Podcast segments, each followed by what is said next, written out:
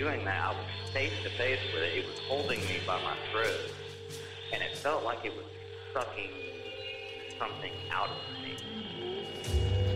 I probably should have been more scared than I was when I witnessed the exorcism.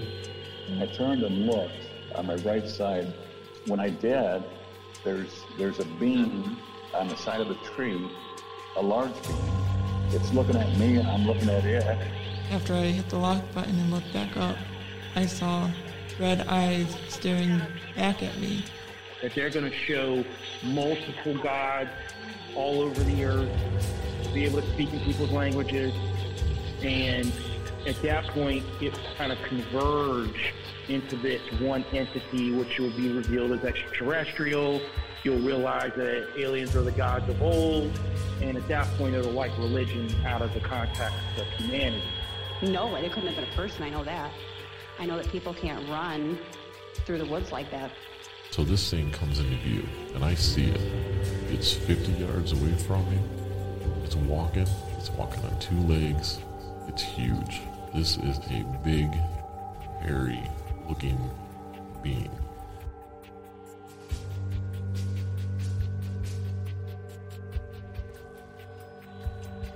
Welcome. I'm your host, and this is Uncomfortable. Hello, everyone, and welcome back to the show. I am your host, Eric Salaji. If you've had an uncomfortable experience and you'd like to have it featured on the show, please get a hold of me at contact.uncomfortable at gmail.com. Make sure to follow us on Facebook and Instagram, both at Uncomfortable Podcast 65. Most importantly, please share the show with others and make sure that you leave us a five star rating and review wherever you can. Those are the main ways you can help in getting the show out in front of other people. And with that, the more people listening means more great guests coming forward, like tonight's guest. As I've said in previous episodes, I've got some big announcements and some big ideas for 2023. We've already launched the Uncomfortable Discord server. You can find the link in the uh, show notes. It's been a lot of fun so far. I encourage all of you to get involved. Um, I'd love to see you there. Also, in the show notes, you will find the link to the official Uncomfortable merch. We've got t shirts, long and short sleeves, women's t shirts, and tank tops. You can get the logo on the front, the back, or both if you like. We've got a really cool quarter zip pullover, two types of baseball hats, and a knit beanie. These items will only be available until March 5th. So if you want to get yourself some uncomfortable sportswear, please make sure you head over there and get your orders in before March 5th. Tonight's guest reached out to me and uh, at some point felt compelled to tell her story. As of the recording of this episode, this is actually the anniversary date of a very dramatic and, and serious health issue that uh, that took place three years ago. She thinks and seems to be pretty sure that it is related to an experience that she had while doing a paranormal investigation.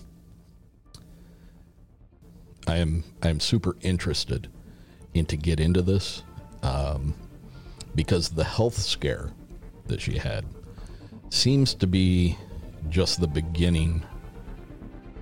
It's actually the end as we know it up until now, but there were a number of things that led to it that uh, she's going to be covering tonight. So let's get into it.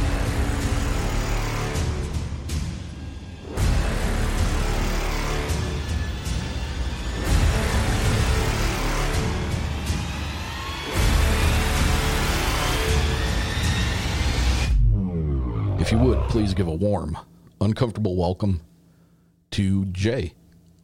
Jay, welcome to Uncomfortable. Hey, thank you, Eric, um, for having me on here and getting getting my story out there for everyone else. It is a there's a lot of components to it. And from the short time that you and I have been conversing about it, I'm not going to lie, it's it's a little bit difficult to to follow. Um, in that we've only been talking about this a very short time. You've done a you've done a very good job of of kind of giving me some cues, and and we'll be going off of that tonight. But I guess if you would, let's start off and and let everybody know what this uh, medical event that occurred actually was. Definitely. Definitely have to start there. Um, so, January 19th of 2020, I, my son had to call 911 in a McDonald's parking lot, of all places, uh, to ask for medical attention because I later found out I was having a stroke. Um, what's kind of ironic about it is the night before I had just finished overnight paranormal investigation. Um, my first one ever might be my last one that I ever do just because of how dramatic it was. Uh, so since then, it's kind of put me on this trajectory of spiritual awakening, if you will, and really reflecting back on on who I am, on who I want to become, really diving into my gifts as a person um, in a really messed up way. I feel like looking back, that was almost the best thing that ever happened to me, in a sense. Um, at the time, no, it was not fun. Um, there was a lot of work that I had to do, you know, post stroke. Um, but I do have gratitude in that I would, I don't think I would be where I am today and who I am today if that hadn't happened. So there's like a lot of, you know, conflicting emotions that I have surrounding that whole event that happened, but um, it's pretty noteworthy. well, you know, let me just say, I mean, I'm looking at you right now. You're you're a very lovely woman. It does not appear that you are showing any um, of the the typical signs of what you would expect somebody to have a stroke. You know, like a droopiness in the face or or anything like that. So, um, I guess the one thing that I want to state is not to get too personal, but your age is is not typical for for the event of, of a stroke. I mean, you're you're a relatively young lady, and uh, you know, in your mid thirties at the time that this happened, right? Early thirties, um, at the time this happened, and it. You're right. It's not common. It it literally complexed every single doctor. And I mean, once I arrived at the hospital, I had, uh, you know, medical students like from out of town coming to study me in a sense of wow this is not a normal case this doesn't happen it's unheard of what's going on.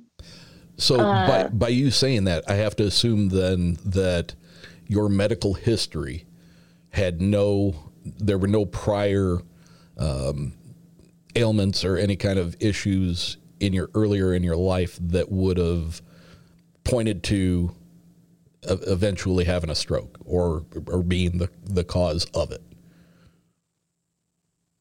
If they were that perplexed by it. So medically, yes, on on a patient's chart, looking at it, health history, there were no indications to explain why this would happen at 31 years old, 32. um, no underlying conditions to trigger it, nothing.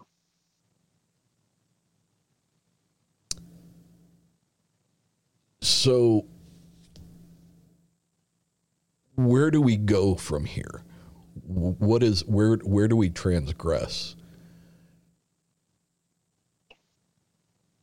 I would definitely say say is um okay. So night before this happened, I ended up in hospital, and then thereafter re rehabilitation for weeks and weeks and weeks.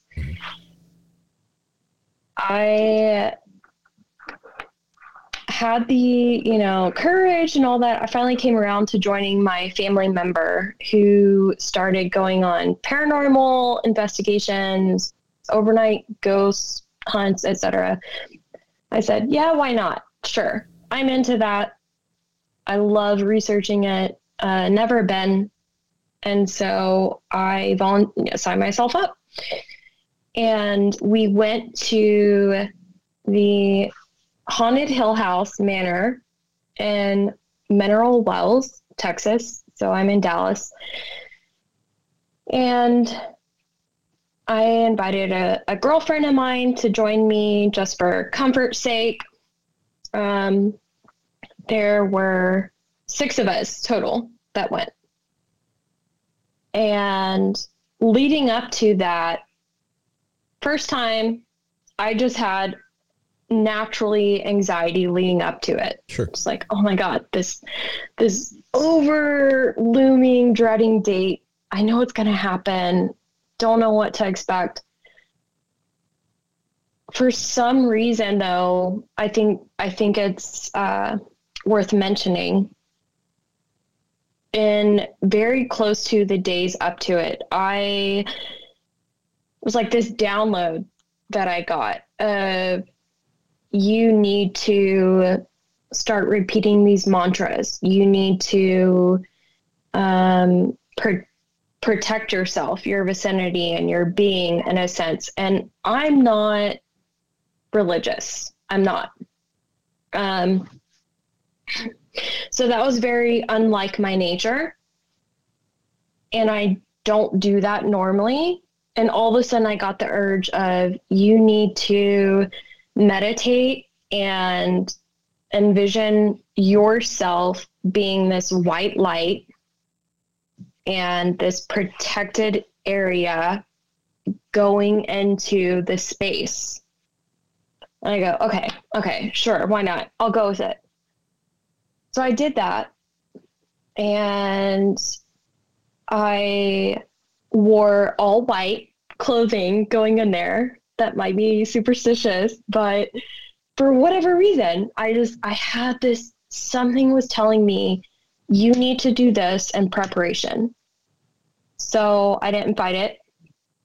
Um, on the way there in the car to the haunted hill house, I told everyone involved, don't say my name.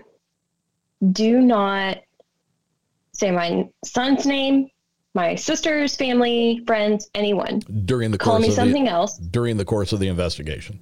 Yes, because I wanted just being my first one.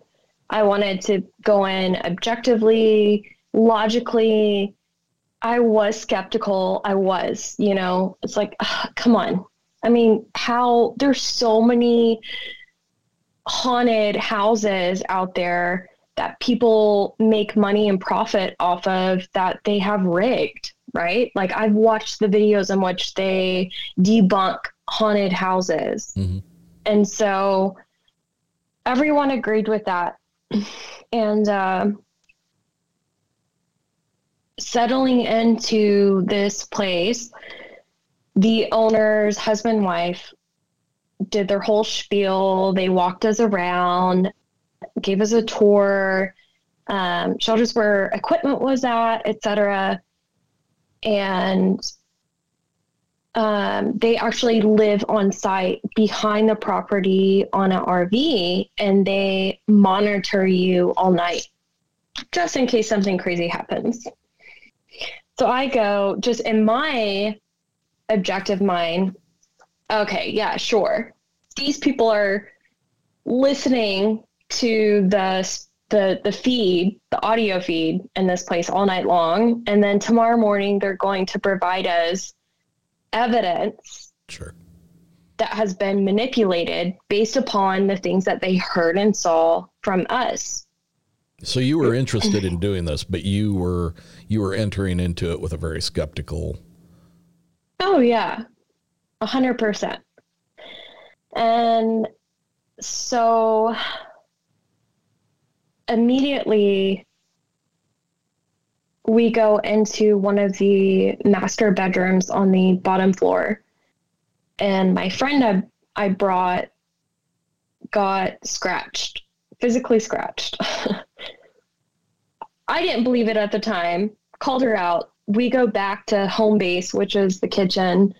And sure enough, she pulls up her sweater and there's a, a physical red mark scratch. So the owner's wife then says, I'm I'm telling you guys this place is legitimate and anyone that wants blessed with holy water right now, you should do it. So we all get blessed. Okay, sure. I'm thinking, why not? Can't hurt. Continue on with the tour of the house, getting the background history of why it's haunted, who lived here, etc. And we go upstairs to what is called Adam's room. And Adam is the name of this boy that lived there, resided there. I don't know how long ago, right? Um, very long time ago. And it's a active place. The owner has a voice box out and goes, Hey, you know, can you tell us how many people are in the room? As a, I feel like a showmanship, right? It's like, hey, let's, here's new people, show them, blah, blah. And sure enough, the, the box goes one, two, three, four, five.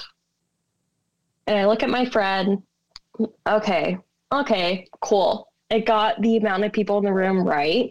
However, back my mind, the wife wasn't in the room. The the husband giving the tour, so I kind of you know thought of it as okay, she's back in the trailer at the back of the property, looking on camera, and she just did this, you know. And then not long after naming off how many people were in that room, we hear it was either my name, my son's name, the one with the son, the one with the son, you know, the mom. And I tried not to physically react. And I just looked over at my friend standing next to me, and she leaned in and goes, Oh my God, uh, that's you it's talking about you. It just said your name. And I go, shh, be quiet, be quiet. Like, stop. I don't want them to hear. Like, you know, I'm still skeptical. And we continue on through the house, do the tour, etc. Throughout the progression of the overnight investigation and that um, whatever spirit Adam that they called was very drawn to me and that I kept getting responses of it wanting to connect with me. It somehow knew I'm I was a mom, you know. I was the only one there in the group that is a mom that has a child. Um, that's that was hard to wrap my head around. Um, another thing kind of really odd was my friend that accompanied me i feel like got possessed during that night Really? yeah What what makes you think Um, that? What what what were they what were they doing that makes you think that they were possessed?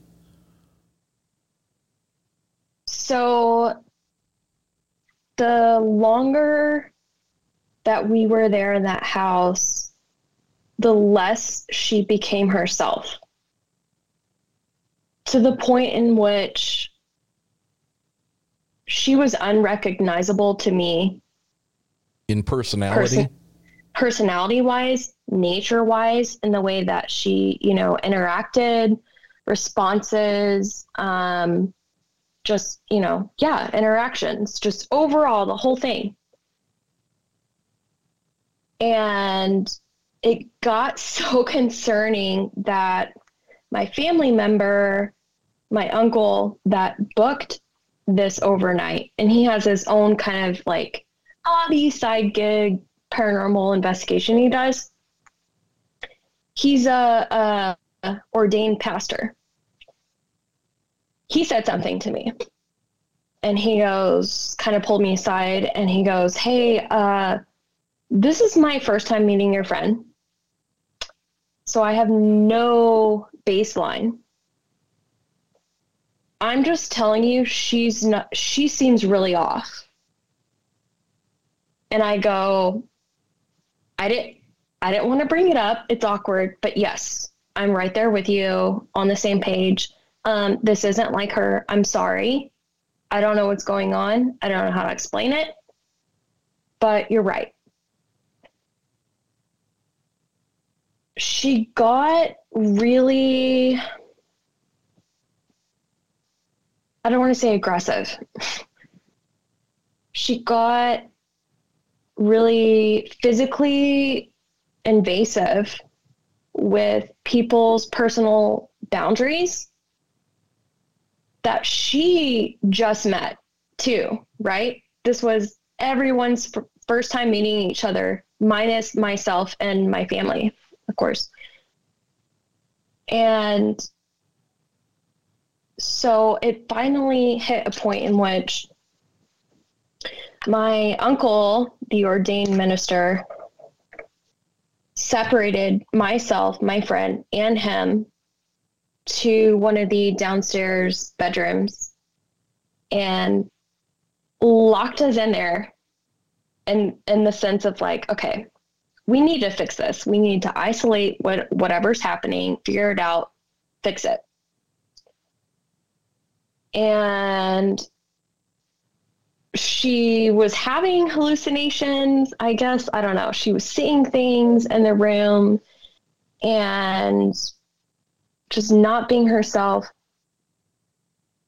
It surpassed eventually, and that my uncle started saying prayers. He started blessing the room. Sun comes up, and Let me stop you. How was she behaving as your uncle Okay. was was praying over her? What was her posture? What was how was she behaving during that? Okay. So once my uncle and I isolated the three of us in this downstairs master bedroom because um, I no longer recognize who she was. I've known her a long time. She wasn't being herself and the manner that she interacts with people, her usual rhetoric, verbiage, etc. It was just, I don't even know who you are. She kept seeing things in the room. She stated apparitions, stuff going on. That that was what led up to the point in which my uncle stepped in and said, "Okay, you let's just I think I need to intervene. Let's let's do this, okay? let's say some prayers. And during in which she became more combative or aggressive. I hate using aggressive because it wasn't so much physical, right? It was just more verbally resistant and um, obstinate and uh, challenging what we were seeing and saying. And at some at some point she was calming down and almost asleep. And i don't i don't know what that was. Like i i would assume it was phys- so physically draining on her.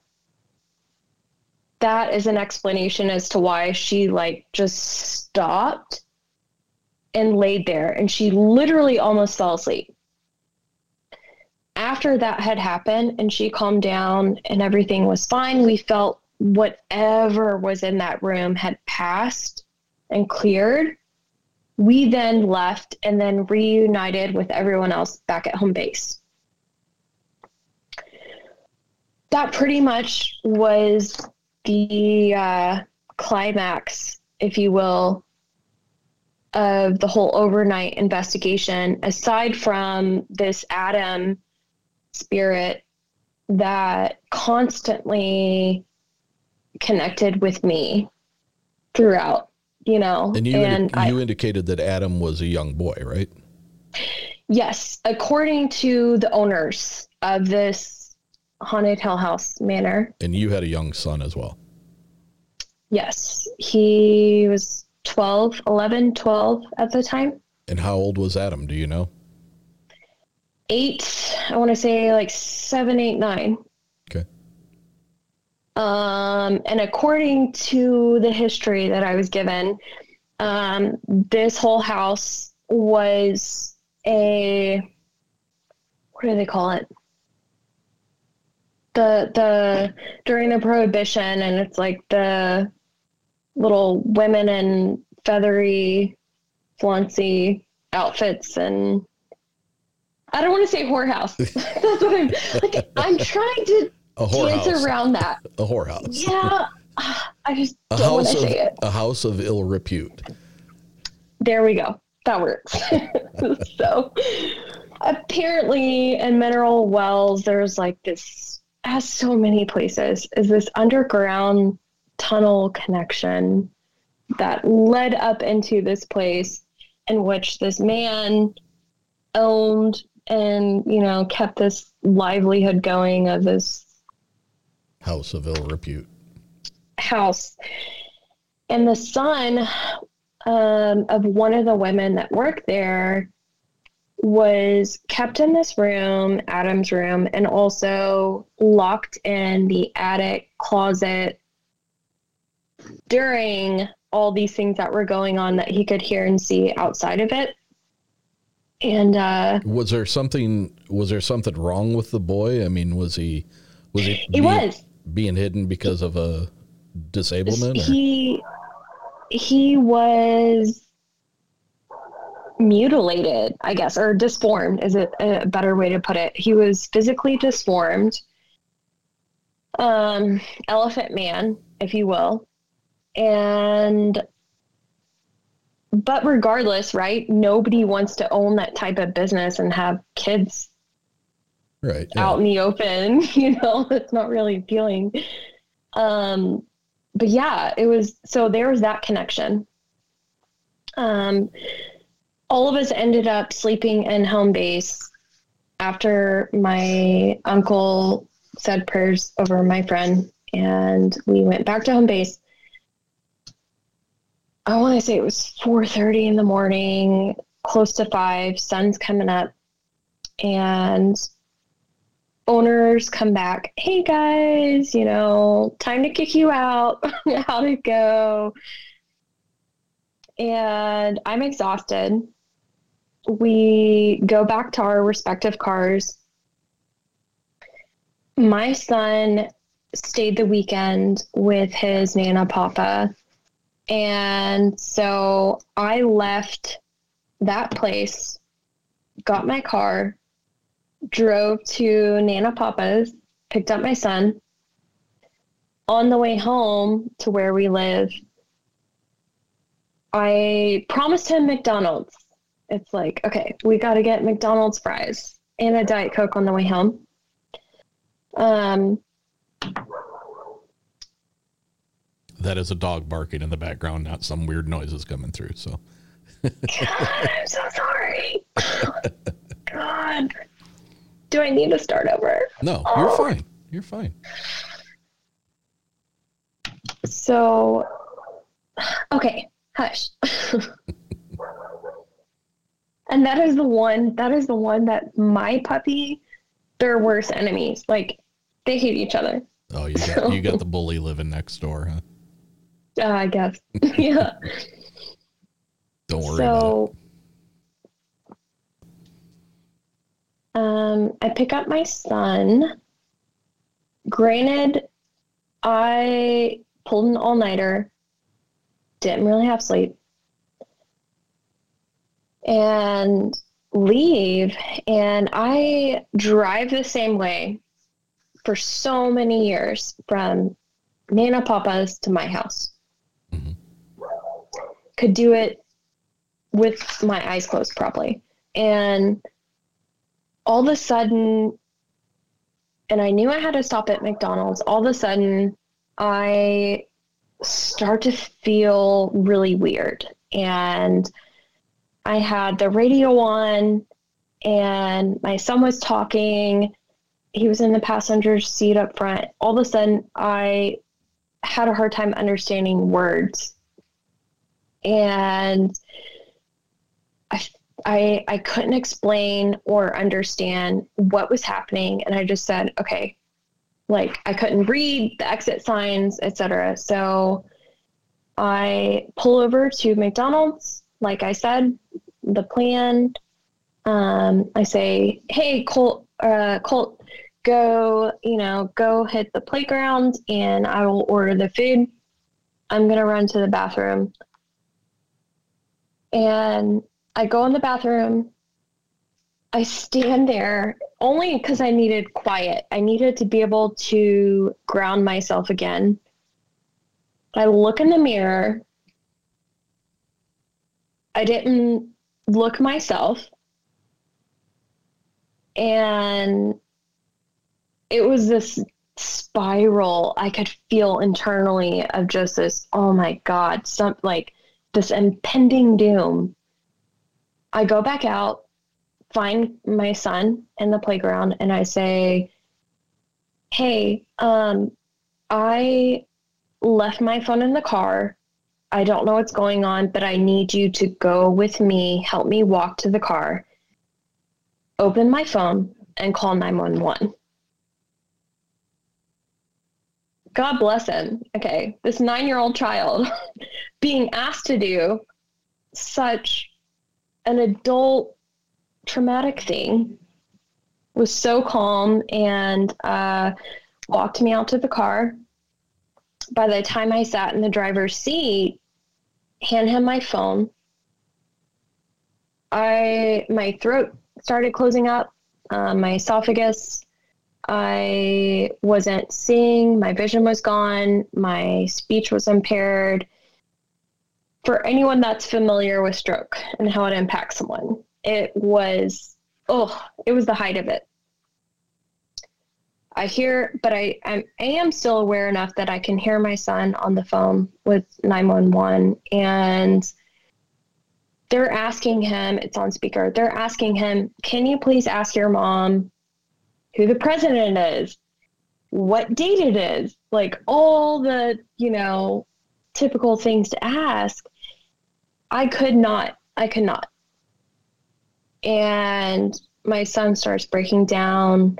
Um, people outside in the parking lot notice.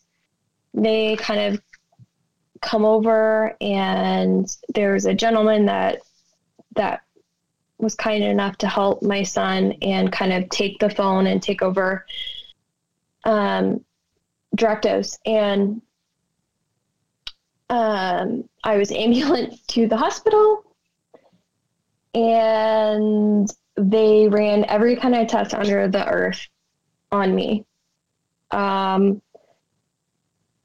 I it was inexplicable. It was like such a perplexing thing that this 31 year old was being wheeled into the ER with stroke code. Mm-hmm. She she's unresponsive, like she cannot speak. Um, she's having a hard time swallowing, and she has no medical history explaining why this should be happening. I was left, not left.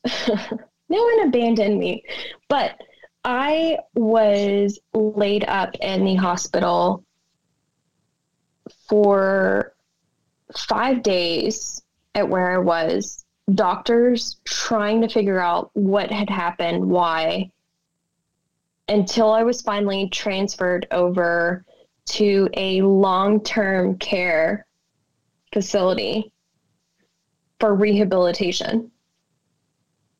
I had tremors. I couldn't speak. I had a speech impediment. I couldn't eat. Um, I couldn't walk. Everything. Like I, I literally had to learn how to tie my shoes, learn how to brush my teeth again, um, learn how to write. And I remember being in the car before 911 got there to McDonald's, I hastily called my uncle and I said, Oh my God, this is happening. Is this because of what we just did? And he he said, I Janet, like I I don't know. I don't know what to say but you need to hang up, focus on you, and I'm to say prayers. And I guess that was the, the, the, in a nutshell, that was the, you know, height climax of what happened in my experience. Um, I don't feel like I want to bore people with my whole progress of the long term. Um, it was a road, it was a journey. I thank God my job was so understanding. Everyone was so nice that I was able to keep my job and and still support my son and myself. And um, I didn't get home though for weeks and weeks and weeks. And when I got home, I had a shower chair. Things were modified. I had a walker with tennis balls on the on the bottom of it, like an a 70 year old person. Yeah. You know, um, I I can't help but not correlate the two. You know, but in hindsight, because of what happened later on it did lead me to like a forced doctor appointment journey of figuring out you know the inexplicable to where i was able to be diagnosed with um, ms with fibromyalgia so I have mixed feelings about it. You know, if if I had never had this huge thing happen to me, I could have just gone on undiagnosed. Right. So let me let me ask you during your time in the house during the investigation, you know the whole thing with your friend sounds um, sounds creepy, sounds um, not positive. but as far as you, as far as your experience there, were you ever hit with an overwhelming sense that something might be acting on you? or or is this just all and I'm not I don't want to use the word coincidental because I don't think that it's a coincidence. I mean if if in your mind you feel that there is a, a very logical and and present um, association between the two events. Was there anything that you felt negative from that experience? I I did gather and the other people there, uh, my family and my friend I invited, they even verbally expressed, uh, okay, Gina, you seem like the target tonight. Like you, all of the messages coming across through the voice box, through all the equipment we had, it kept coming back to so much me. And, and, I, and I get that. I get that. But, you know, I'm, I'm looking at this from obviously from an outsider standpoint. But, you know, the fact that you were the only person there with a young child, with a young son, and it made reference to the one with the son. I'm almost wondering if if the interactions that you were getting that were pointed at you were from an 8 to 9 to 10 year old child who passed and who still haunts that location and found comfort in the fact that you were the most like what he remembers as mm. far as being a child and having a mother. So maybe mm. that was his association with you and why he was he was gravitating towards you.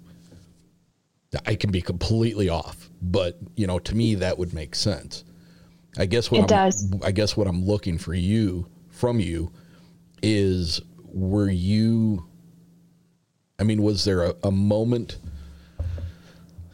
was there a moment during that investigation or during the the entire process of being there for that night where you were like, shit, I should not have done this. Something something has gone dramatically wrong. I should not have done this. This is not. I'm, I'm not. I shouldn't be here. Mm, I. So there, there was never a big targeted moment uh, physical attack or um, a communicated from the spirits moment that felt negative, you know, other than I was the I was the one that got the most responses um, when asked. I felt the most emotionally drained and got physically sick, you know, nauseous. And throughout the night, we definitely kind of set two teams up and separated where it's okay, hey, you three go here in this room and do the upstairs, and we're going to do this section, right? And it kind of became evident the longer we were there that when I was present in that moment, more happened.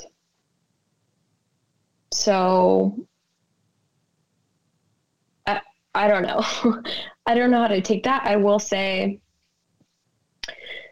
what happened a little bit one year after the anniversary of this was um, really stri- striking to me.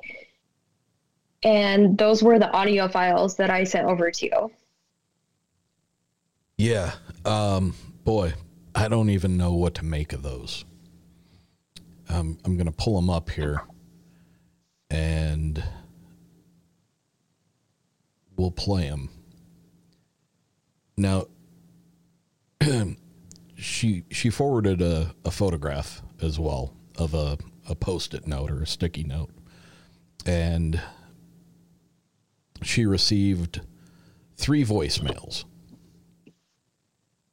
And with each one of the voicemails the number that it came from is completely different.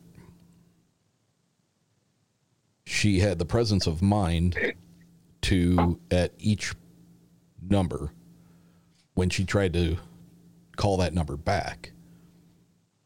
She wrote down the the recorded message that followed. The first number after the first message the message was cannot be completed as dialed. The second one with a completely different phone number the message was unassigned. And then the third one, which was another completely different number, all three having very different uh, um, area codes. That one, the message was cannot be completed as dialed.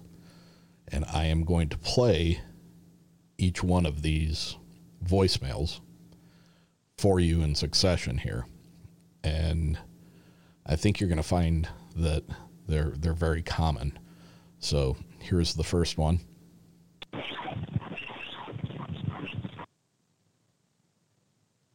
I'll play that again.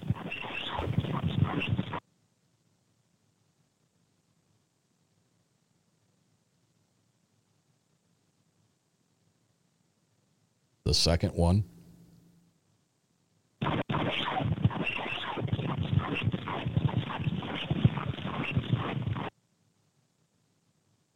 That again.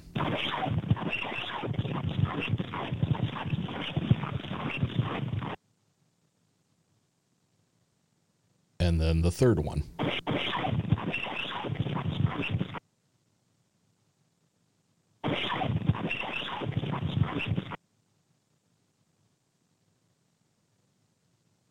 All very similar.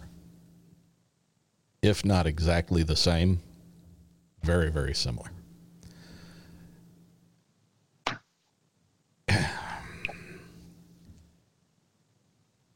That's a creepy sound. Uh, it it, it Yeah. does it does sound like there is some kind of a verbal component to it.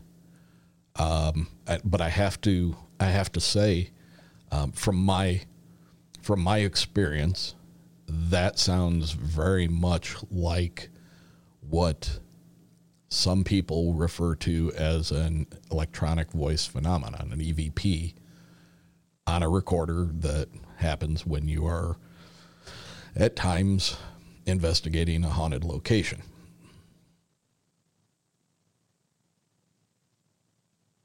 What are your thoughts? Yeah. Yeah. Absolutely. Absolutely.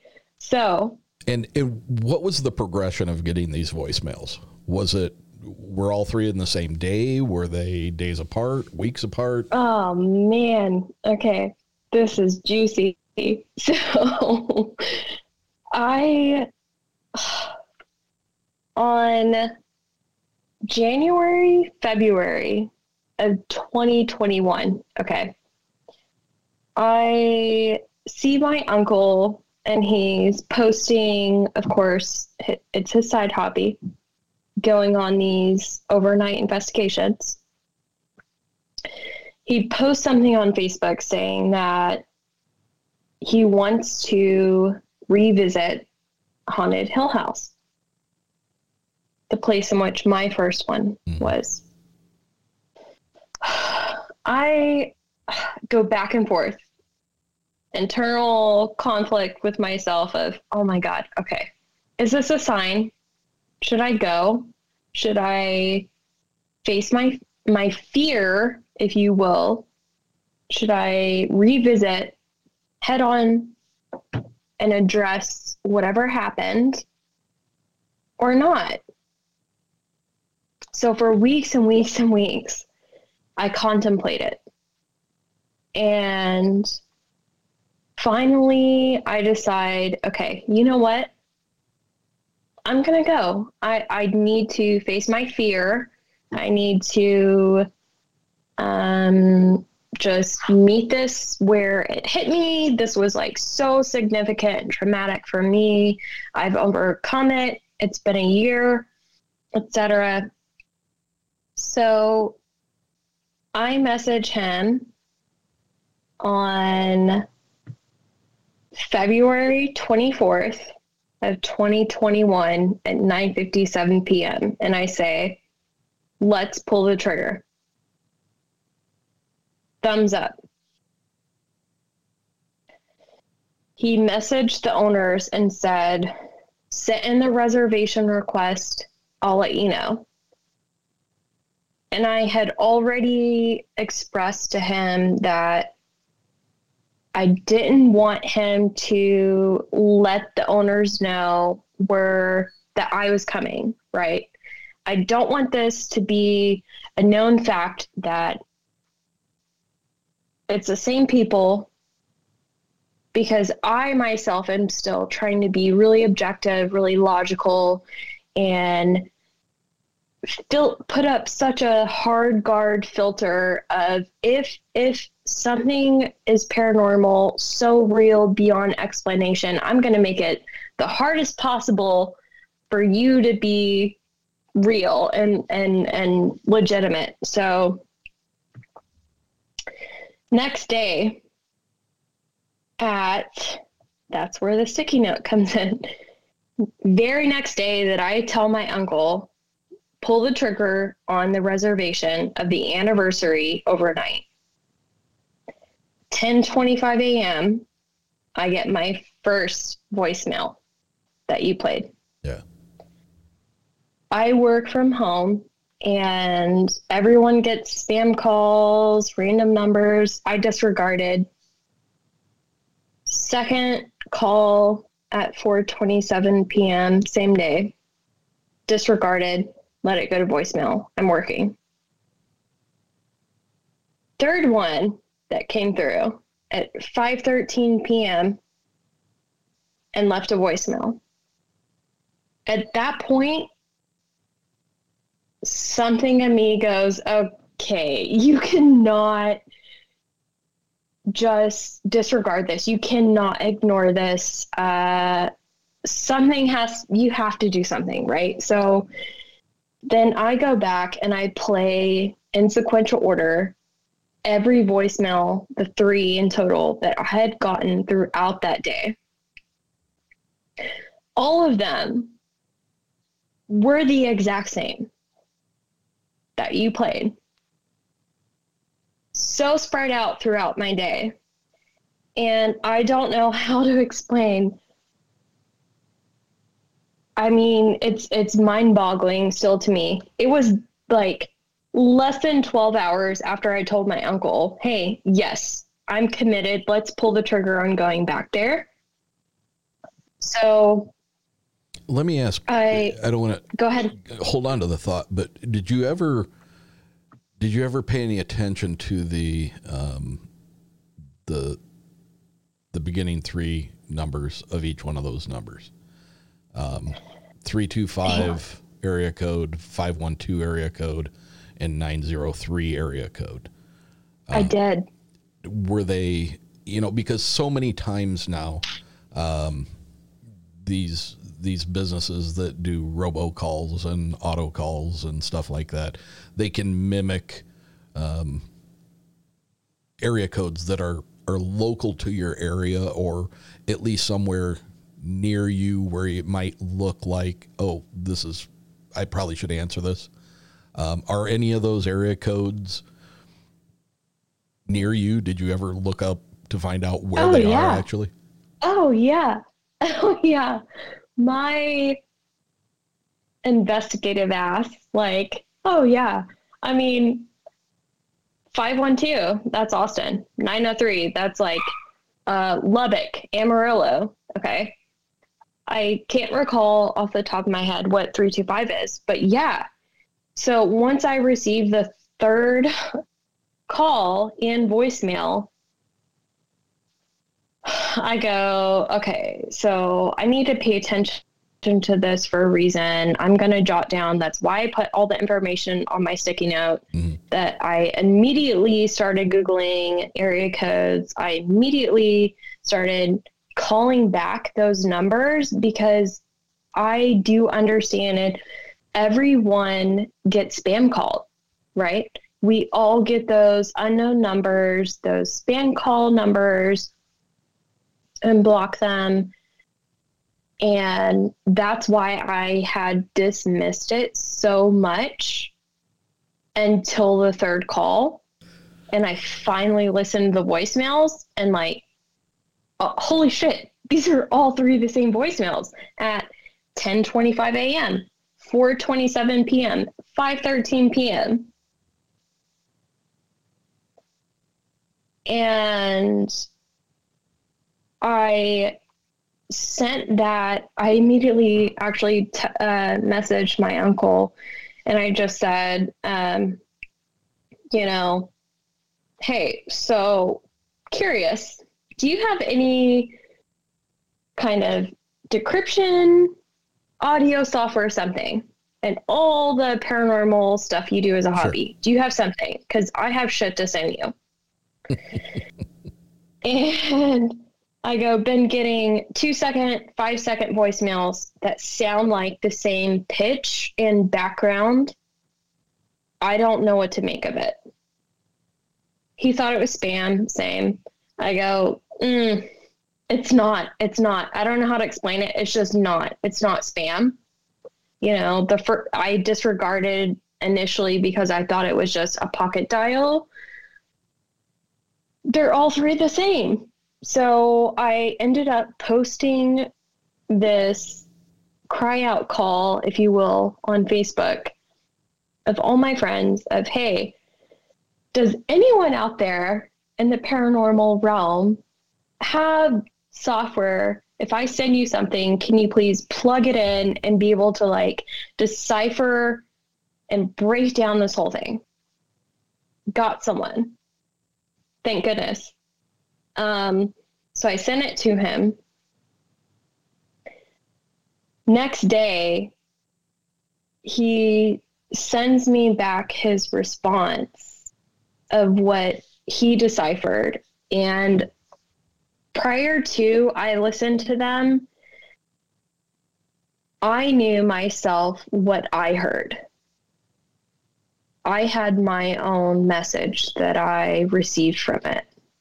I didn't share that with anyone, not a soul. Because again, I'm trying to be skeptical, trying to really make it hard for spirit world to legitimize themselves.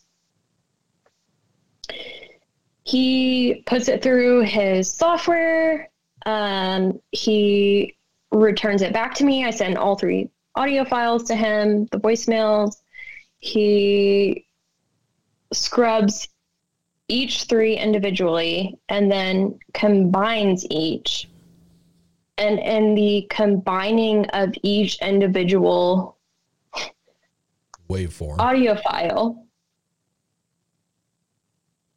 they, they overlapped. They were the same. Of course, um, it's personal opinion, if you will, of what he interpreted the audio file. That I don't know one out there right now that that kind of um, dictates and and you know says what it is, what it hears. Um, but when he sent it back to me and said, "Hey, I I did this. Um, this is what I gathered,"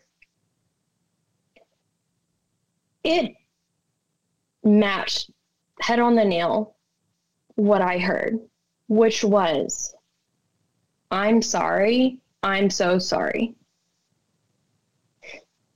Wow. I immediately, I mean, chills over my body when he got that back to me because Did he ever provide you with a, a cleaned up version of? yeah, yeah, yeah, yeah. It was. Can you I send want to that? say Can you send that to yeah, me? Absolutely. Yeah. Um, so collectively between the three, it was 20 something seconds. Um, the same message, but it was, I'm sorry, I'm so sorry. Wow. I don't know if you want to replay that now, but that's what I heard. That's what he gathered. Actually, if you can send me the file that Yeah. he cleaned it up, I can I can play these again and then I can play that one.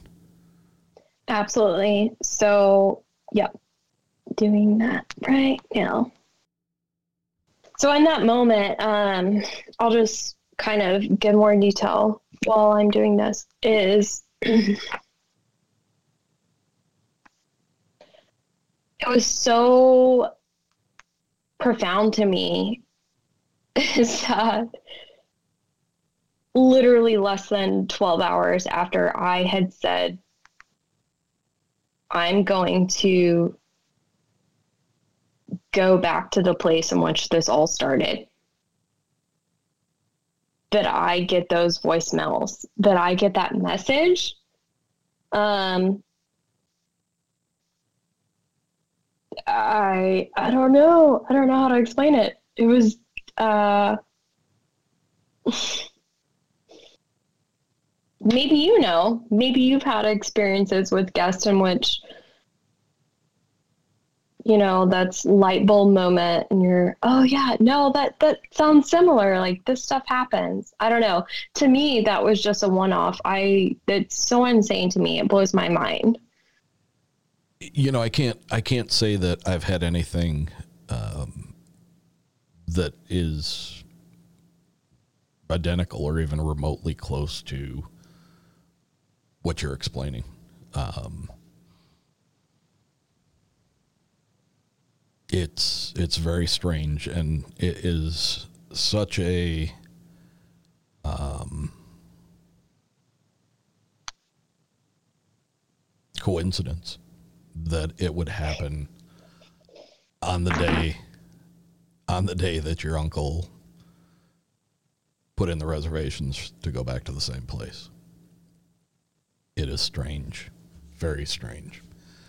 Um, I'm going to go ahead and play the voicemail in its original form, and then I'm going to play the enhanced version by the person that uh, ran it through their software. So here we go again with the original version.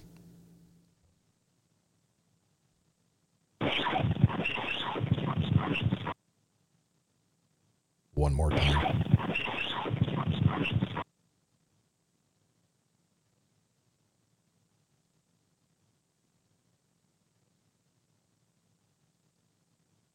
And now this is a an actual video of the spectrograph.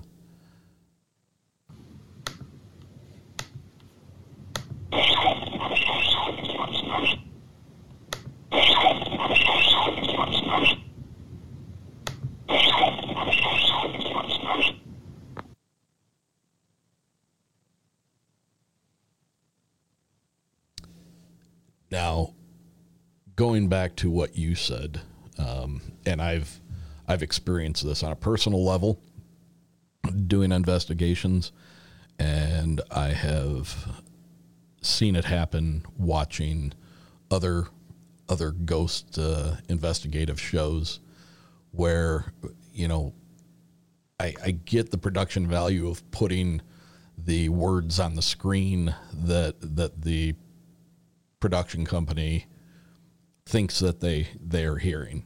And you know then when you you see those words and you hear a lot of times it it makes sense. It fits you know the the syllables might be the same and, um, but you're not you're not allowing your own mind to facilitate what you think you heard when when you're watching it on TV and you have those words pop up in front of you. You for for your case having already made up your mind what you thought it was saying and then to have him come back and basically confirm the same um, I would have to listen to this in in a little bit better environment than uh, what I'm listening to it now. But the syllables, the um, the uh, the cadence of of what's being heard, I see what you're saying. I see, you know, I'm sorry, I'm so sorry, um, because it has that cadence to it. Um, I'd be in, I'll be interested to to play that on a on a much better sound system than than what I have in my ears right now uh, when we're done with this. But And of course, I mean, anyone, anyone that listens to this podcast and please, please, like, get the audio file yourself and run it through whatever you have. I'd be open minded to your feedback. But again, um, my takeaway was I'm sorry, I'm so sorry. And it was significant in that I I I the same. I don't believe in coincidence. I don't. Everything happens for a reason. And so 12 hours prior that I said, okay, I'm going to go back to this haunted house and meet my fears and what happened to me that was so traumatizing. And I received that.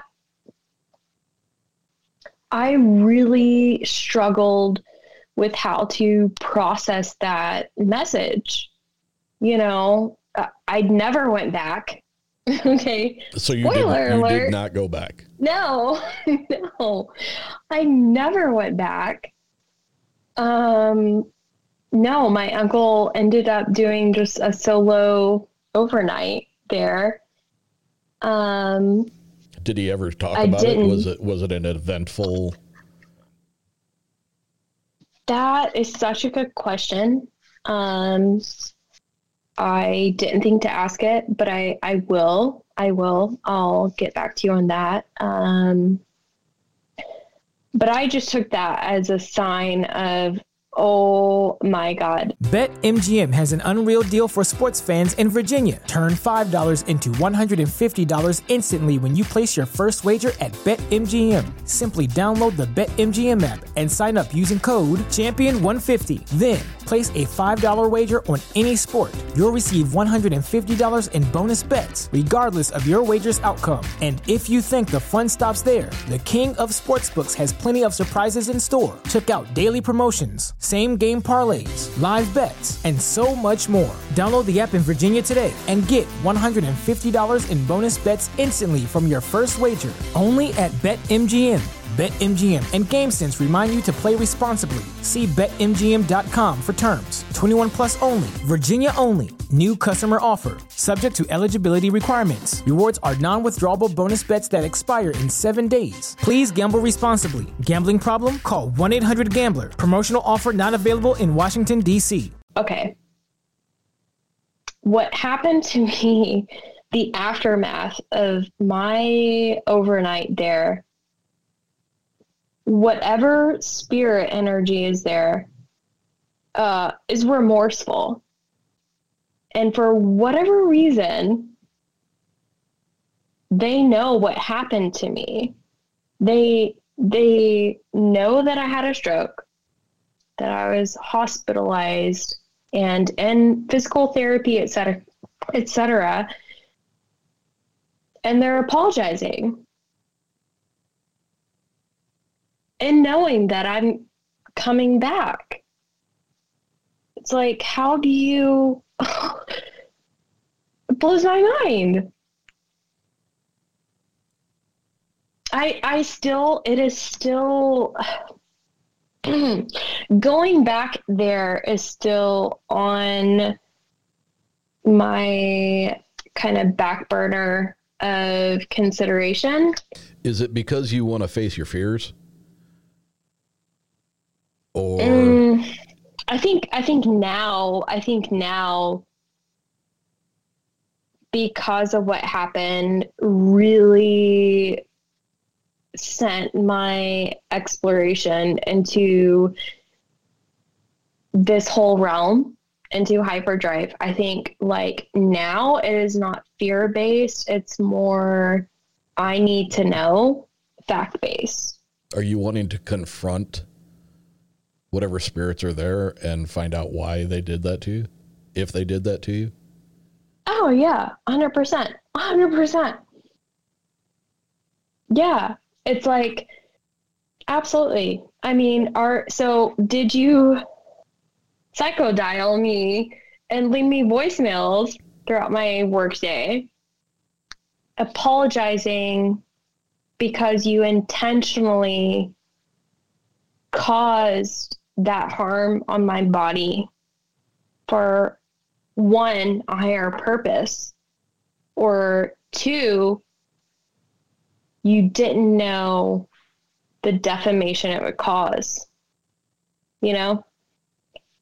Yeah, I'm curious.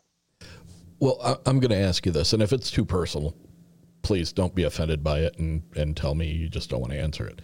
But you know, from from what I've seen of you in in the video, um, you don't look like you're suffering from the effects of a stroke anymore. Are you? Do you walk fine? Do you? You're you have control of your your tremors. You said, I mean, are are there any lasting effects mm-hmm. of? Are are they detrimental lasting effects? That is such a good question. Um, because yes, um,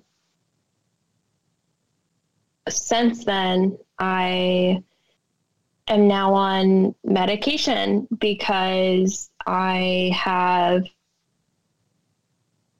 uh, uncontrollable vertigo spells, or I have limbs in my body that go numb. And I don't sleep well because my joints and my bones hurt and I'm really weak. Um,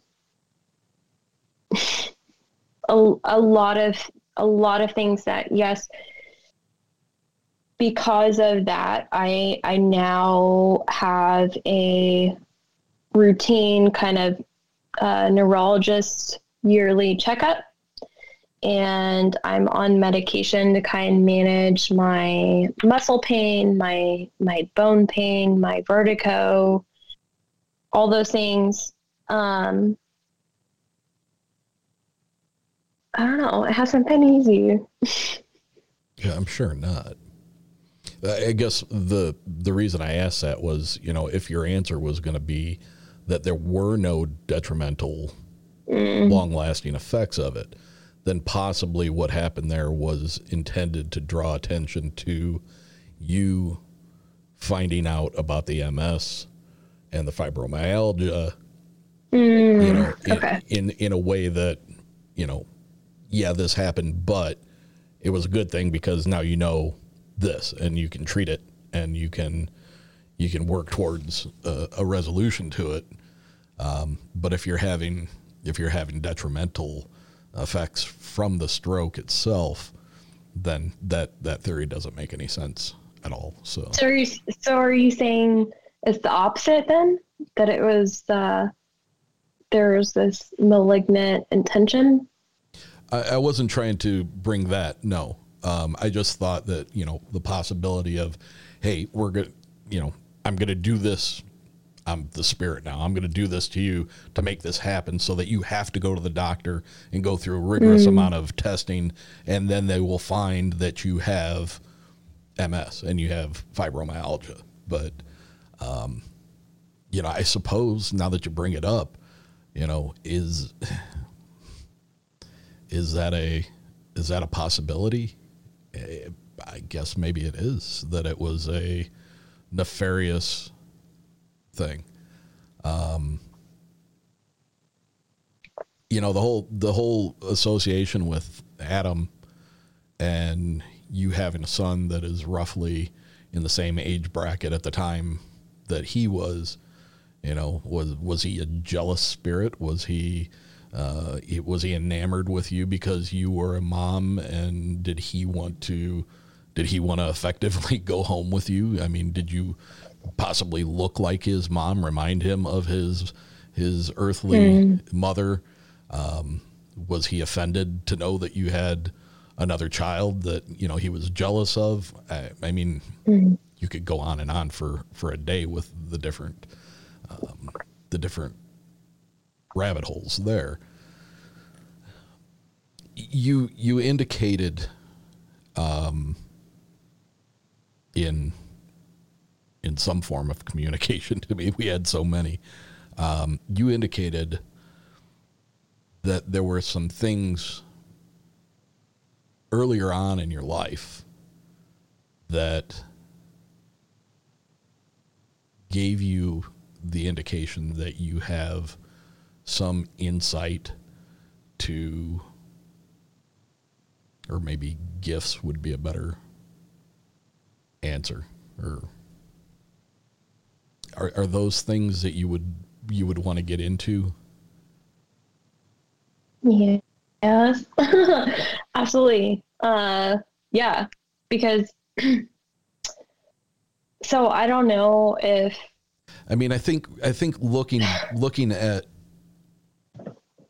looking at the, the the various things that have happened to you in the past leading up to this event they seem to be in the same realm and they seem that I think it can paint a picture that you are more easily affected by and have a clearer recognition of of spirit in in work in in activity you know the, that because you've had interaction with it before. Not necessarily i'm not saying that it's the same spirit but I think you're you what you've told me makes me believe that you are much more open to the uh, the interactions. And and maybe that is a precursor to why you were in your words kind of singled out or when you were doing the investigation oh absolutely yeah. I'm no, trying I'm trying it, really hard. You hit it spot on, dude. You hit it spot on because I like disclosed that to everyone that was involved in the overnight of okay. Cuz some of these people didn't know this about me, right? This was like such a vulnerable moment for me and a shared experience and that I had to tell these people because I felt like it was needed to be shared and that I told my uncle, "Hey, uh I don't know what's going to happen, but I'm just telling you I have had so many things happen in my life. And I, for whatever reason, feel this necessary cleansing, preparation, you know, thing to happen leading up to this. Uh, I don't know what to do with it but it's there and you should be aware of it. And uh i sorry for whatever happened. Um yeah i've i've been so avoidant to whatever veil ties that i have. Uh but this was definitely the okay now it's affecting you know, now now there's other people involved. Okay, because actually, you know what? You're leading. You're kind of leading me because you do so good at this. You're leading me to this really good epiphany point is I have had self experiences in my life, but I feel like this was definitely the one in which was so shared. Um, the first time it was so shared publicly and and broad and with all the people and you know paid for this experience and um and it kind of opened up this whole rabbit hole that I self reflected on when I got all those voicemails. And I I ended up not going on that second you know overnight. Because I got those voicemails I told my uncle after that I had someone else run it through their software. And I said, I I'm so sorry. I will still pay you my half of this deposit. I cannot go again. Like after I have gotten those three voicemails and this thing, call me cowardly, whatever. I just couldn't do it. I couldn't and he that was where like he ended up going back and doing the solo investigation and you did bring up a good point. I'll have to ask him about it is if his solo investigation the activity differentiated you know from my from my involvement. Because that yeah. that poses a really good question Yeah, but be, two, be, okay, so be, in all of this, I still have people asking me, like, are you still gonna go on, you know, go back and to that same place? Are you still gonna go back there? And I honestly, I don't know. I don't know. I don't know if it's negative or positive for me. My gut, for whatever it's worth, I would not tempt fate. Yeah. I would not tempt fate. That's mm. purely and simply because if it were me, I would have nothing to do with that place again. mm. You know, if I if if I if I earnestly truly felt in my heart of hearts that my experience there led to that that medical event. Even though even though there's a silver lining to it and if had had you not had that happen mm-hmm. they would not have found about found out about your other your other medical issues. I mean that that's a good takeaway at the end of the day you know that's the silver lining in the whole thing i guess. Um, but i don't i don't think i would tempt fate. Myself i know I know that I would walk away from from the idea of doing it again. Yeah.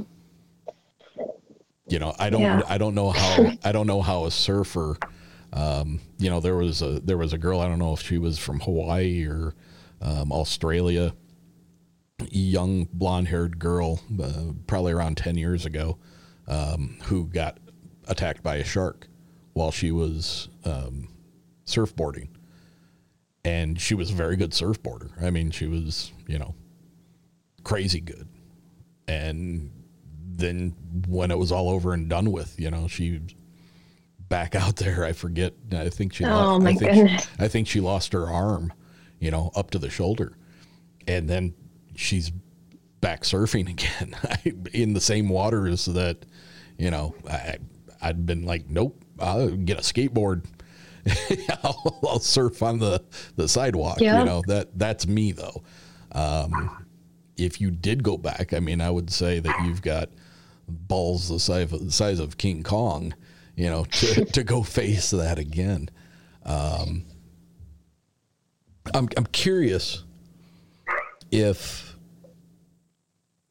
your your your relationship with your friend that was there, who had who had the um, the change Mm. of personality and and all that. Was there? What is your relationship with that person now? And like immediately after was I would think that that would have put a strain on a friendship. Um,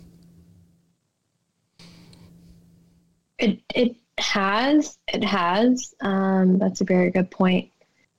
Uh, it put a strain on like everyone that was there that night. You know, um, I mean, my uncle, uh, his son, his daughter, his daughter's partner, me, and my friend. So I do put myself in their shoes, and then I can't imagine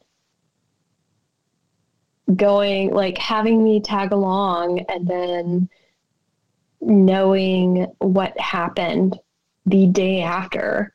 That that is so traumatic not just for me but for them. Yes it did did put a strain in that awkward discussion. I mean there were definitely check-ins and it's "Oh, do you need anything are you okay you know blah blah blah but i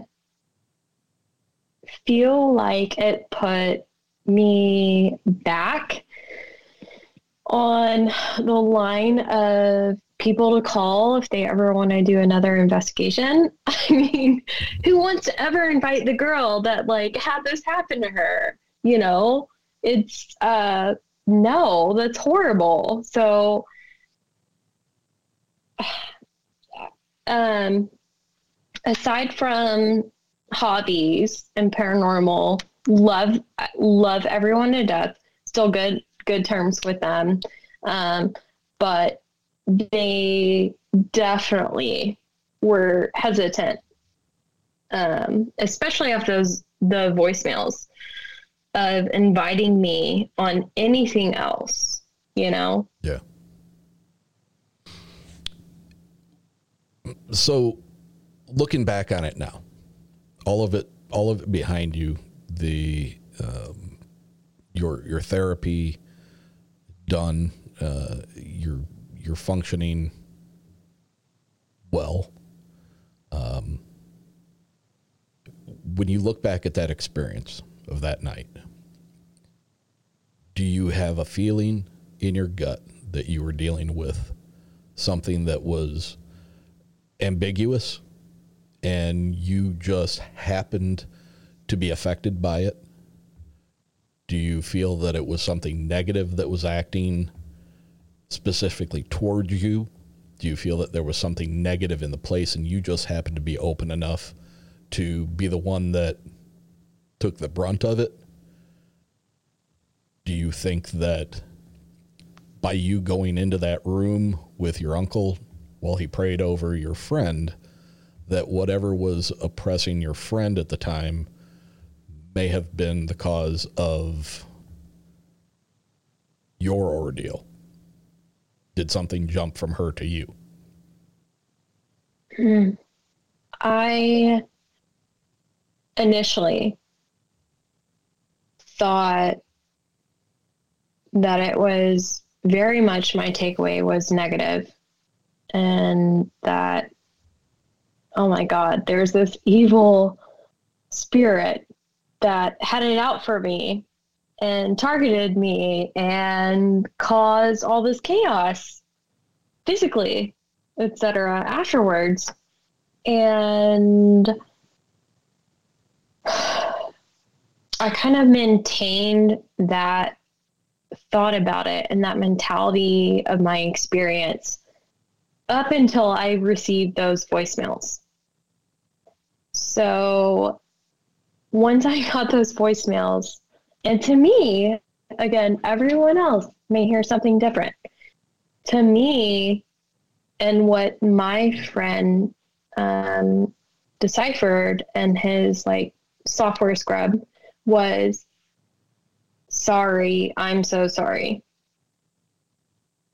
So it wasn't until I had gotten those voicemails that it changed my perception on what happened to okay wait is this oh my god this spirit whoever this is that's coming through to me is remorseful they're sorry.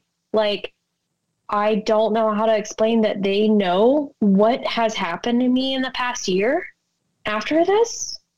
Um but they're apologizing.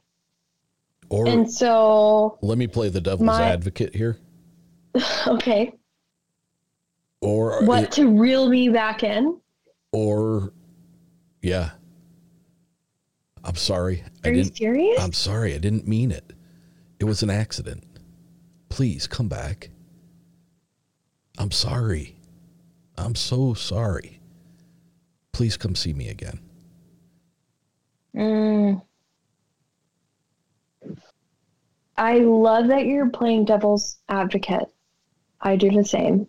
Uh, I haven't considered that. I haven't.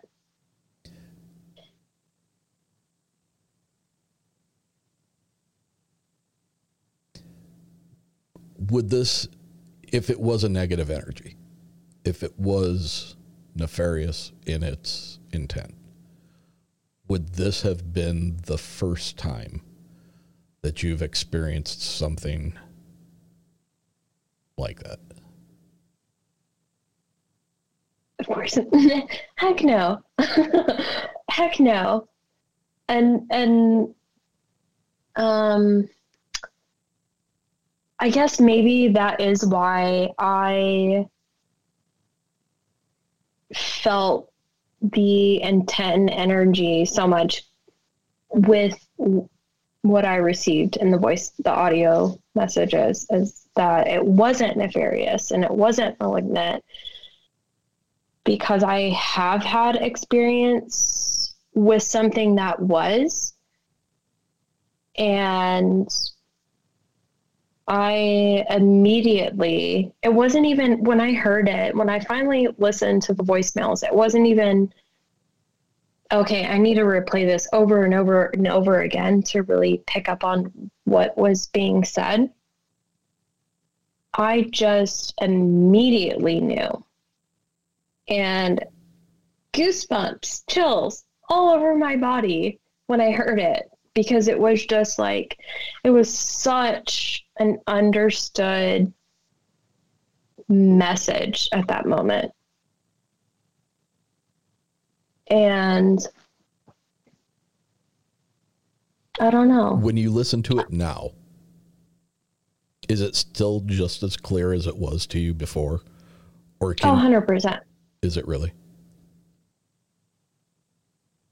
Yeah. Because for me, again, like I said, I hear the cadence and it matches what you're saying. But again, until I listen to it in a in a much better suited environment than what I have right here, um, I'm not getting I'm not getting that. I'm not I'm not getting anything. I'm I'm I can't recognize what it's saying. And quite honestly, uh, that's no that's no knock on on the audio at all. I have problems when I'm watching Ghost Adventures or Ghost Hunters. You know, um, I'll I I'm just like you know there's some Class A EVPs that I was like oh, Oh, hell gosh, yeah, yeah. you get 100. percent But Yeah. there's some that it's like man where how are you getting Nah, that? come on Yeah, now. so, um, but it's interesting to me that it it's just as clear as I mean now as as it was before. That's interesting. Yeah. I I'm very I'm very interested. You know, hopefully the um, the playing it through the uh, the re- recording system I have. I, I'm sure it, it'll be audible to to the listeners. Um, I'd be very interested if if anybody listening to this what your take is on it, and I'm sure Mhm. I'm sure Jay would would really appreciate to to get your take as well. Um, Hundred percent. And two, do you think I should go back? I mean, I I still I have I still have people asking. So it's you know two years from I received those voicemails, and it's still kind of a running joke, if you will, or question out there is unfinished unfinished business, and are you going to go? Um, I I don't know. Maybe. I, I'm going to say this with all due respect. Again, my gut would tell me no, don't do it. But if you do do it, if you do do it, that didn't sound right, but I guess it is. Um, you've already started to take steps Mm. with someone that is known well to the show. Um, as far as as far as being able to enhance your ability to Mhm. protect yourself. You know, I, f- I found it I found it interesting that at the beginning of the conversation you you were already um, familiar with you know basically what you were describing was light blasting and and bubbling yourself and and you know having a protective um, spiritual armor if you will. Um, but it's good to know that you have decided to reach out and and get help with fortifying that um, in the event you do go back i hope you don't because not that i have a bad feeling that anything would happen i just hope you don't. I don't i don't know what good could come of it. Um, because i wonder and you know we're we're at an hour and 36 minutes already here and i don't know you know some of the other things that you indicated that you've experienced throughout your life um i wonder if there is some relation that has been fostered either through yourself or through family members. Maybe it's uh, part of your family lineage. Um, I'm hoping that there isn't something that is incredibly patient and following you. Hmm. Hmm. I mean, I feel like you would know better than me with how many conversations you have and all the people that you know, your network. Uh, Well, I mean, if, frankly, you know, if I can bring it up, you know, you you in one of your messages to me, you spoke about uh, an instance that happened in in West Virginia, and I find it the dichotomy of that is something that you experienced while in Texas that was 180 degrees from what you experienced in West Virginia. and good old Appalachian area. It's like super high activity. well, like yeah, I mean, whole- you're you're, yeah. you're talking, you know, Hellier, Kentucky, uh, not Oh, far yeah. away. Um, the uh, the documentary by one of um, the Confessionals uh, film crew, um, Dogman Dark. Dark Holler. Yeah. That all Yeah. takes place right there throughout the, the swath of uh, coal country in West Virginia. I mean, is that is that something you wanted to delve into, or did you want to touch on it lightly, or would you prefer?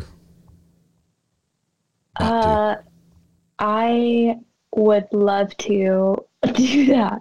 Yeah, hundred percent.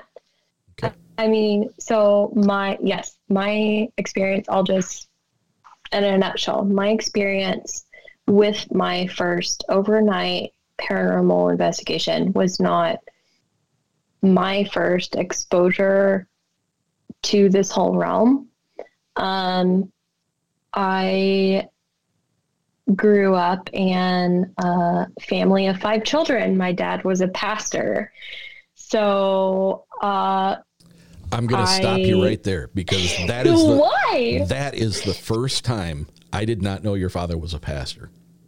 Yeah. Now, I am going to say that some of your experiences are resonating with me with other people that I've talked to. And it seems to be, I'm not going to use the word common, but for lack Just of like a thread, for for a- common thread. yeah, That's what came a- to mind. For a lack of a better term, common with people who have grown up with a, and I use the, the term overbearing loosely, but an Mhm, overbearing religious foundation in their family. It's almost like they're being tested, like they're Mm. being tempted to be called away from it. I don't know. Mm. I don't know what it is. So, I'm sorry I didn't mean to interrupt you, but That's interesting. that that hit me hard. That that is something. Finally, with your experience, that is that is something that I have heard a number of times. we come with a really bad stigma and label. It's like, oh yeah, you're a you know pastor's child, you're a pastor's daughter, um, but I don't know. We we come from the same cloth, but we're not all cut the same. So yeah, I don't I don't doubt that my upbringing had to do with so much like a rich soil to aggregate every other encounter spiritually that I had growing up. Um I do I do think there's a commonality with that. I agree. Yeah. But we're not all, you know, crazy. Oh, and please, I hope you didn't uh, misinterpret what I was saying. I wasn't. I wasn't indicating that at all. It was. It was just that I've known families whose dads were pastors. I've known families whose fathers were very, um, very, very involved in their churches mm-hmm. and and there tends to be an overbearance of those religious beliefs. Y- Mhm. it- you know, I've known. I mean, I I knew a, a girl my age in high school who lived under those circumstances, and she was a wonderful kid, and you know, we got along great and everything, and um, she had been going to a parochial school, and when for whatever reason her parents decided to let her go to um, public school where i got to become friends with her it Yeah. was like katie bar the door holy crap man the kid just went nuts you know and and ended up getting herself in some trouble um, so and, and that's not what i was getting at with you it was just a matter of i've known people who have had parental figures that were very strong within the church or or pastors and they have experienced some of the same type of Mm. nothing is nothing comes to mind quite as serious as you, your health problem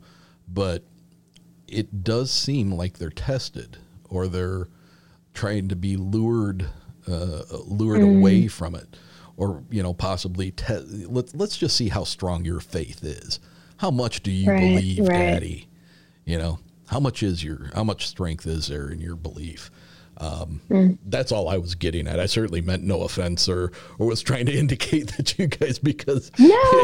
that you were crazy or anything like that. no, I didn't feel that at all. I was just um I I am very much aware growing up in that of the stigma and the blanketed, you know, Mhm. I ideal of like what everyone tries to pocket us into. Um, so yeah, I just had to say that out there. But you um, know, I do have to. I do have to jump in again. In you know, having grown up in that environment, and with your dad being a pastor, and you to pretty much start off this interview tonight with stating that you were not religious.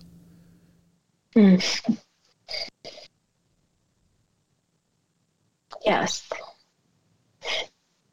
And there's no, there shouldn't. I I, mean, I, hate and I love that you remember that. oh, thanks. Sorry.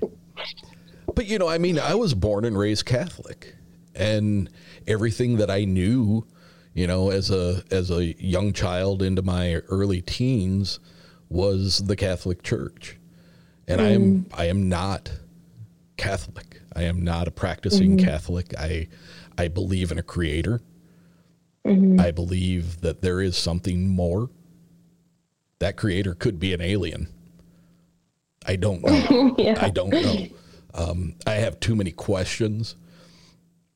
And it's been my experience that those questions that I want to ask, I get shut down more times than not by saying, well, you just have to have blind faith. And that doesn't work for me. Blind faith Yeah. is not something, yeah. you know. So, I mean, I, I- it was just interesting that you started off the the interview by saying were not religious, and your dad's a pastor. Yeah. Okay. I guess that's old habits really don't die because I don't know. Maybe I'm just used to having to uh, start out conversation with that because everyone else is still religious. All my siblings, everyone but me, very much instilled and ingrained that aspect with them. Uh, I was the black sheep and like i i don't know if it's a middle child thing that kind of comes into play um i very much challenged questioned my parents from the get-go. Um and bless their hearts now being a parent i don't know how they put up with me. Like oh my goodness bless them. Uh but I never, yeah, I ne- just out of the whim, never accepted that, you know, this whole biblical organized religion thing and didn't make sense to me. Why am I praying over my dinner, thanking someone that I've never met that I have food at my table? No, my dad got up and went to work today and he has a job and he etc got a paycheck and like that's why i have food um yeah so i would say and two it's been interesting growing older is like trying to strategically pick my siblings brain if they did have shared experiences growing up um because I've only shared like one, the West Virginia one, right? I only shared that one with them. And so it's still kind of a known area, you know, maybe they have had same experiences and don't want to talk about it. Hopefully if they if they did, maybe one day. But What happened in West Virginia? Good old West Virginia, coal mining state. Um, so, be my dad being a pastor, we moved around so much. I mean, every two years, it was three years max. Then we le- leave, go somewhere else. Um, so I was born in Boston always a northeasterner by heart die hard love michigan so many connections there Miss my winters. Um, so went from Boston to Louisiana to West Virginia to Texas. Wow. Oh yeah, everywhere. Um, so I don't know if it's relevant. Maybe it is. But my first known experience, and it might not be paranormal, but in Louisiana, I was 18 months old and woke up in the middle of the night for whatever reason. Didn't feel comfortable. I remember that. Needed my parents. And so I crawled out of my crib, landed on something, broke my arm. I feel like to me that's the beginning of my recollection because it was that point in which I never had restful sleep. Still don't. I have insomnia, struggle with it. We Eight- moved to West 18, 18 months old. You have memories of being 18 months old. Yeah. Yeah, which which that's why I mention it is because uh anyone I've I've shared that with, they go, That what? You're weird. Like I don't my first memories when I'm four, when I'm five, right? No, I I like so vividly remember the onesie I was wearing, what the room looked like, like everything play by play um so the next event was west virginia. My dad got a new pastoring job at a church. We go to west virginia um beckley specifically and the lovely northern homes have first second basement. Love those basements and the attic so at this time I was four years old. Um, my dad always stayed up working during summer because he was in charge of the youth camps, summer camps for kids, and organizing that, etc. So um, I was always used to him being downstairs working, lights on, working. My younger sister below me and I shared a bedroom at that point, a queen bed, shared a bed in a room. And we had a dog, a golden retriever at the time. And I, I woke up out of nowhere sometime in three in the morning. I know it was three in the morning 308, 310, whatever. I don't know. It was three. I woke up, looked at my clock on the left side table, saw it was 3 a.m., leaned over, looked at our dog, and then back over my left shoulder and saw a demon. I don't know how else to say it. A demon dark, um, greasy looking, black, heavy, standing at my door, the bedroom door, and yellow eyes, horny, thorned, shark teeth. I mean, I'm sure I'm describing Jesus. every typical demon encounter.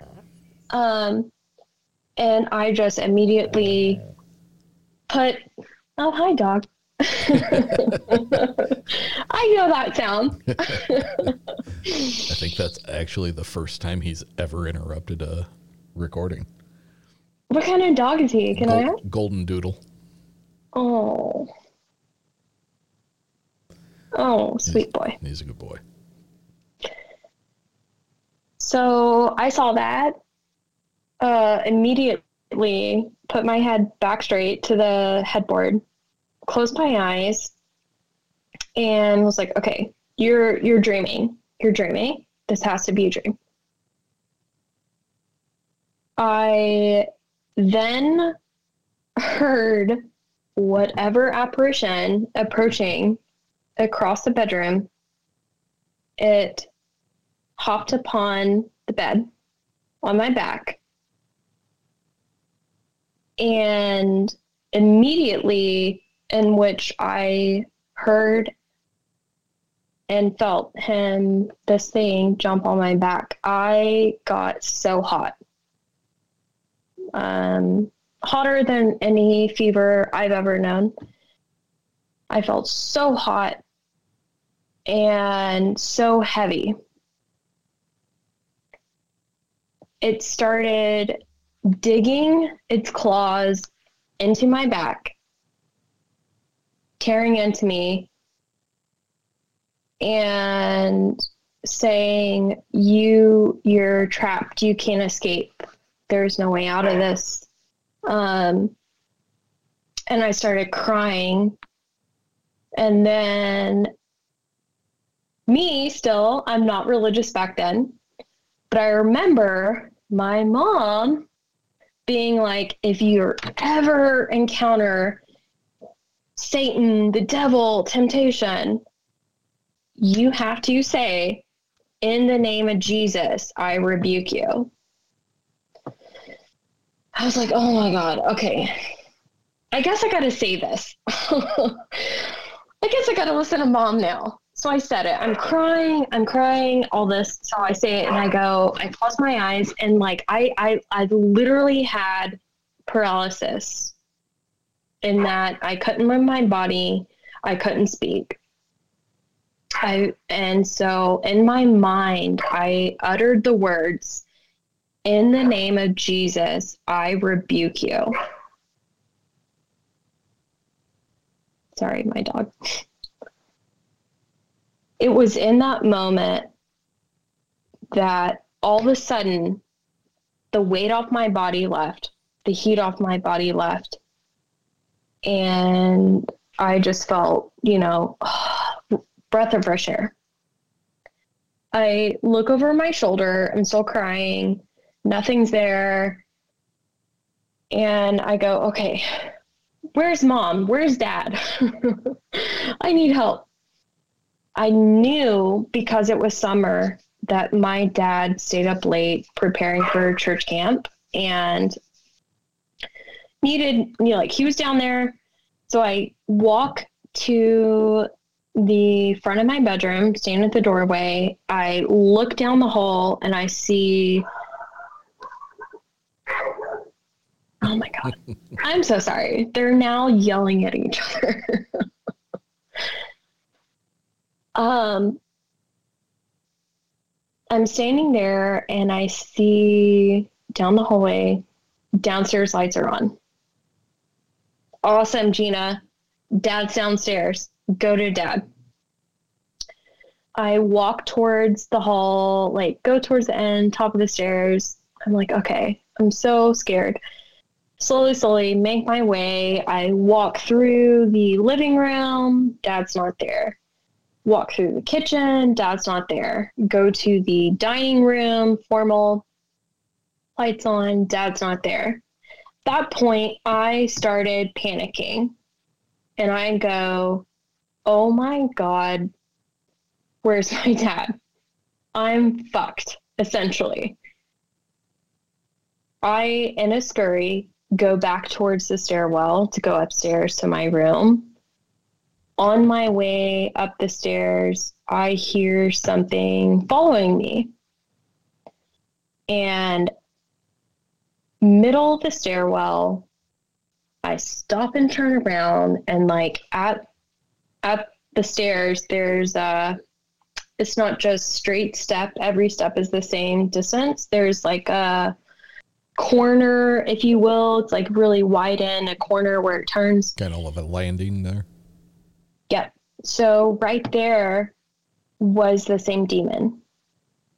And it looked up at, at me and started laughing and mocking me. And it said, You're not safe. Your dad's not here. No one's going to help you. Again, I close my eyes. I'm crying, of course. And I just remembered what my mom said. And I was like, okay, it worked the first time. Let's try this again. I said, like, in the name of Jesus, I rebuke you. I look up to the top of the stairwell and I see so cliche the most immaculate, beautiful lion glowing, non intimidating lion. It leaps over me,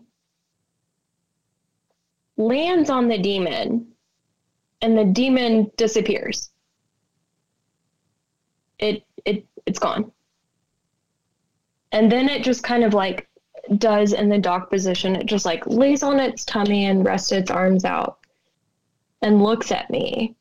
And it was such a moment of like unspoken communication had to where in that moment I looked at it and knew you're okay now. You can go lay back down. Everything's fine. I have you. And I walked back up the rest of the stairs and got in my bed and went to sleep. How did you feel when you were walking back up the stairs? Did you feel empowered? It was the greatest sense of peace that still I don't know if I can compare. You know, there's a couple of other other like events, of course, that have happened in which I have felt such an overwhelming peace and comfort.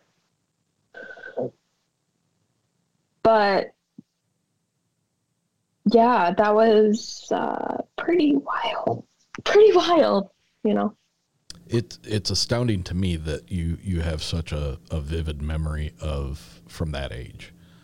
Um, and I mean that's not to that's not to say that it's not believable.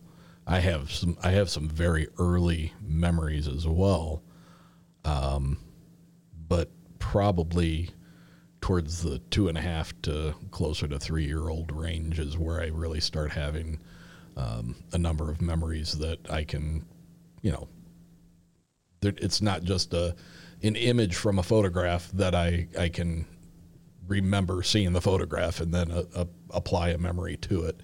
Um, they're they're legitimate memories, but you, I guess my question for you is,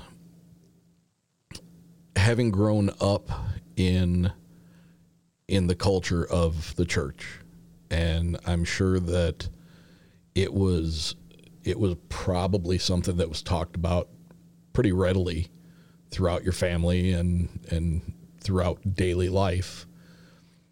Do you think that do you think that that could have been the impetus for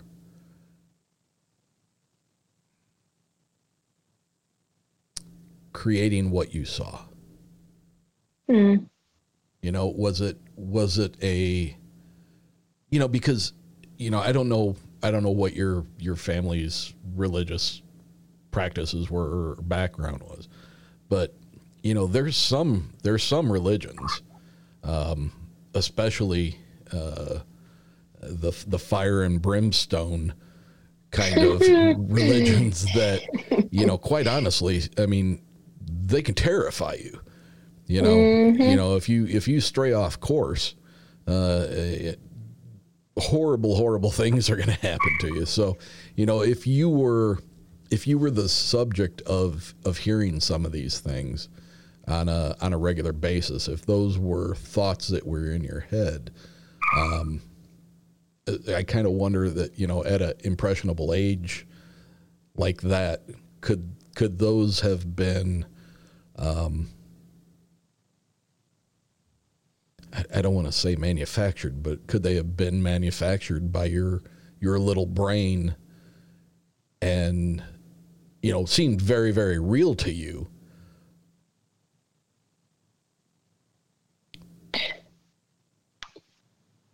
I did consider that same thing. Um, because as a kid, after that, I definitely compartmentalized. Um, and then I wouldn't say it was till my early 20s that I came to peace with the fact that okay, it's it's you are still a good person if you're not religious Absolutely. because there's a different way of being a good person. Find your own path. And I started to dissect what had happened and ultimately realize I get what you're saying, but um to me it's like okay it if it was such a constructed dream if it was such all these factors that constructed and formed this experience it should have been reoccurring right? Um to me and it wasn't. And then two the fact that it did i don't know. It, it followed me you know leaving west virginia. It followed me to texas. And So you you don't discount the possibility that what happened to you at Hill House could have been the result of something that has followed you from a very early age and might be something that is inherently attached to you through your family's involvement with the church. oh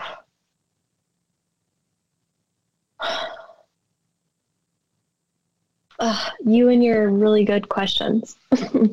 um, I, you kind of, oh God, I don't know how to answer that because are you saying or are you suggesting that there's something like a negative entity and a negative energy tie attachment? Is that is that kind of It does kind of sound like that to me. You know, and here's the thing I'm not an expert, I am not classically trained in any of these things. I talk to people and I I pick out patterns. Mm-hmm. I hear I hear things that resonate with me. I have a very strong gut instinct for things. And if I'm talking to a person who started having visions of a demon at four years old, and you challenged it with the word of Christ, and yet you've had additional experiences with things that you felt have been of a negative manner and ultimately culminating with a a pretty severe health crisis after being in a place that was reputedly very haunted.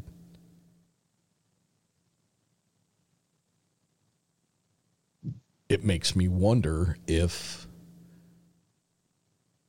there's something that is following maybe not just you, maybe not you in particular for not you as a target, but you because you are the offspring of somebody who is very much preaching the word of Mm. and you have admitted that you're not religious, that you fell away from that portion of it, is that, you know, if a demon wanted to get at your dad, your father, your parents, your the people who love you most in the world, what better way than to lure their child away from them to the thing that is most repugnant to them? I mean, again, I can be 100% wrong and and maybe I shouldn't even be saying this because I don't want to put, you know, those thoughts in your head. You know better than I do.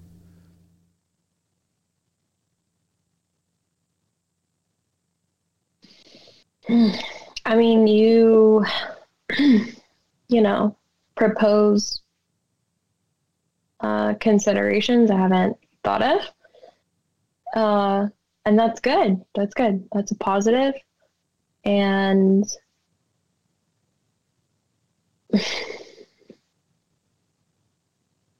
I don't know how to explain the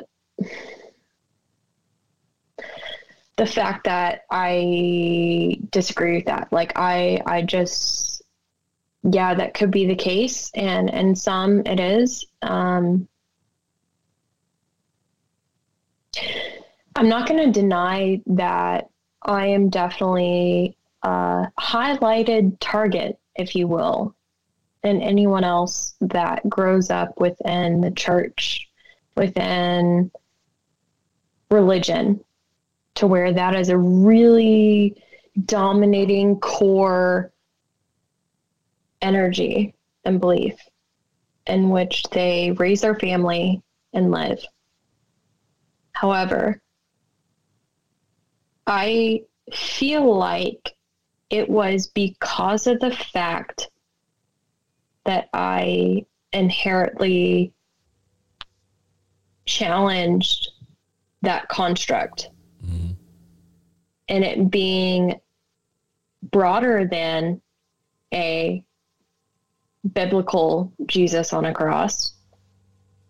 And it was, you know, a broader conception of there is just a one all higher entity, divine power, and all of the religions kind of have it right. And that, yes, there is a God. And at the end of the day, if you're just a decent person and you love others, you love yourself and try and be your best self every day, when you die, it honestly doesn't matter what Bible you read, what God you pray to. Like, just do that. Bottom line. You can't go wrong. I kind of feel like that's why I was so targeted and challenged and experienced all that I did growing up because I wasn't that blind sheep Very interesting. following. You're not blind. was- You're not a you're not a blind sheep at all. Because I was I No. was leading you down the path to get you to just say what you said. yes.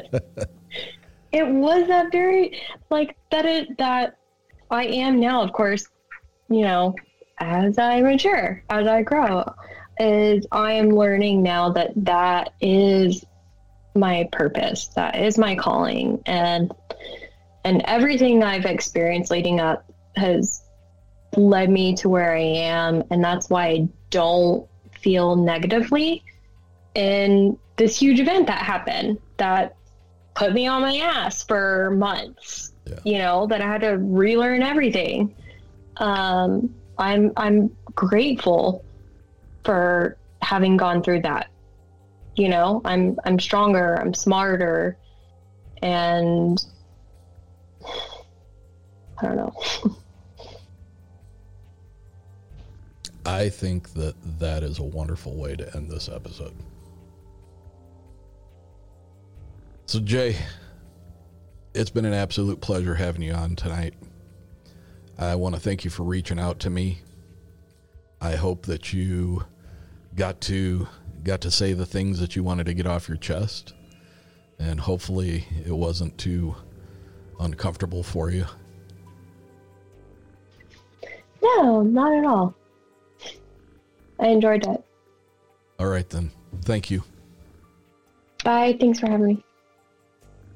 All right, guys, that's it for this week. I hope you enjoyed hearing Jay's experiences. If you did, then please don't forget to leave us a five star rating and review wherever you can. Share the show. Share it with your friends, share it with your family, share it with your co-workers. The more listeners makes for more experiencers coming forward.